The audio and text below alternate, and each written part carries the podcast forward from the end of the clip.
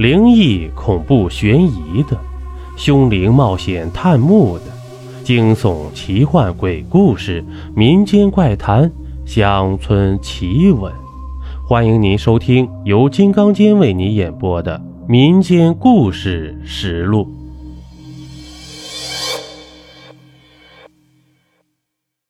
干得很累，忽然看见身边的镜子里闪过一个影子。我没看清，只见一抹红色。福儿，我高声问道，然而声音回荡着，却听不见任何的回答。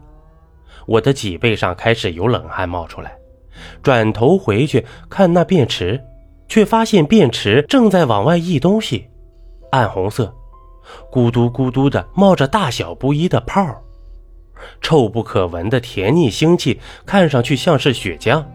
我呆在那里，喉间不自主地发出凄厉的惨叫啊！随着我的叫声，那溢出血浆的速度快了许多。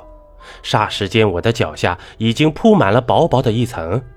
便池口现在多了一个圆鼓鼓的东西，因为堵住了，不能出来。血浆便像火山爆发一样，扑哧哧的变成许多股细小的喷射流，直射到卫生间雪白的瓷砖上。我完完全全被这种怪异的现象惊呆了，连一步都移不动了，只在喉际发出咯咯的声音。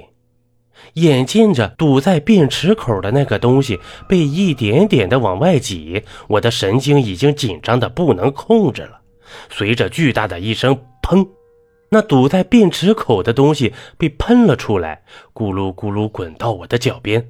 我不由自主地去看那东西，黑乎乎一大团，看起来却有足球大，表面一根根扎结着发团似的东西，还有一块暗褐色的毛巾包着。我想起我手上还拿着那根钩子，小心翼翼地把那暗褐色的毛巾挑开，挑来挑去，发现居然是一条女士围巾。毛巾的两端含有细长的流苏，毛巾里面满是黑黑的污垢和扎结成一片片的发团我把发团拨开，顿时一股黑气夹杂的腐臭的味道冲入鼻孔。接下来。我的眼珠便盯在发团里的东西，再也挪不开了。那是我一生之中见过的最恐怖的东西，那是那是富儿的脸，斑乌的脸。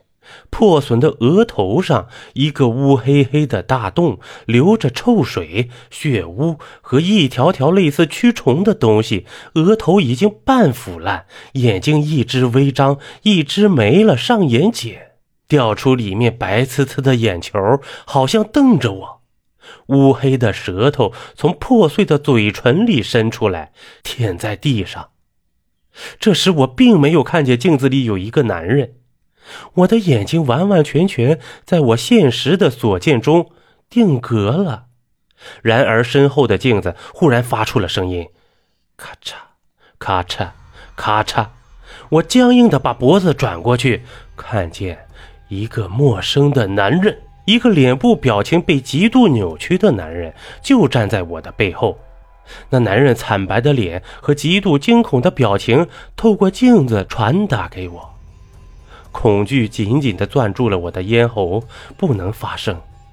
我手里的钩子“咣当”的一声掉在了地上，我晕死过去了。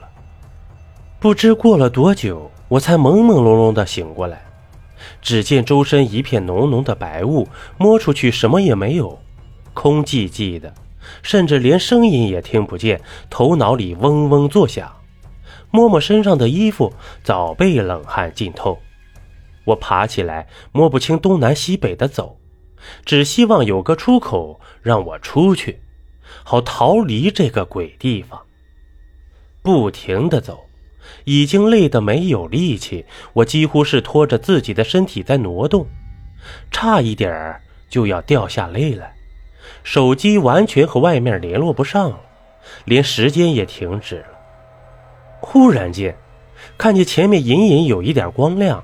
我喜极而泣，几乎是连滚带爬的冲那处光亮奔去，奔到近了，却大大的失望起来。原来那只是一面镜子。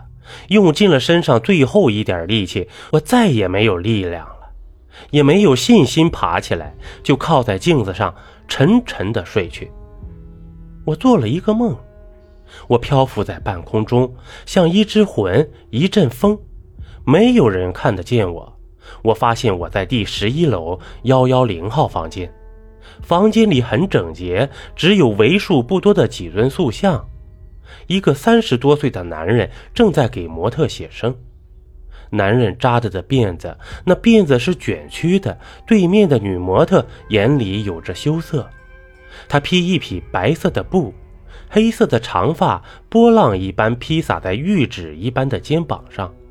看得出女模特喜欢那画家，画家很专注，但是他笔下的那幅画却缺乏了一种生气。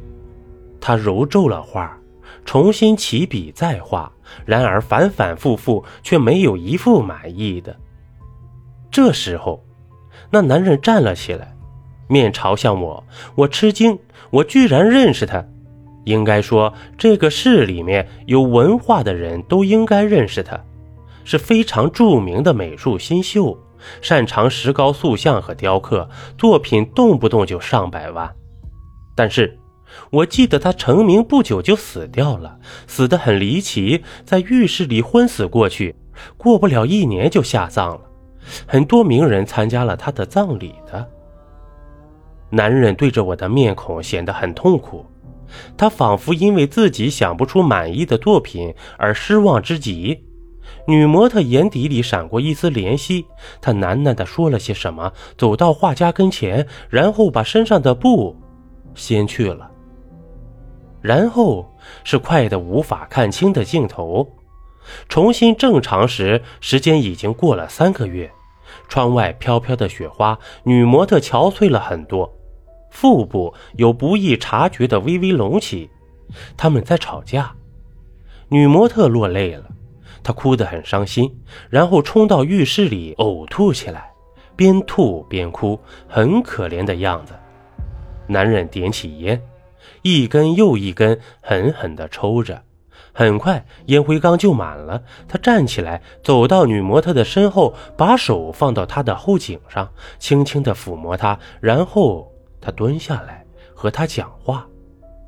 我无法知道他们在说什么，只看见女模特渐渐停止了哭泣。男人起身拿了一杯水给她，她慢慢地喝下去了，然后她慢慢地倒在他的怀里。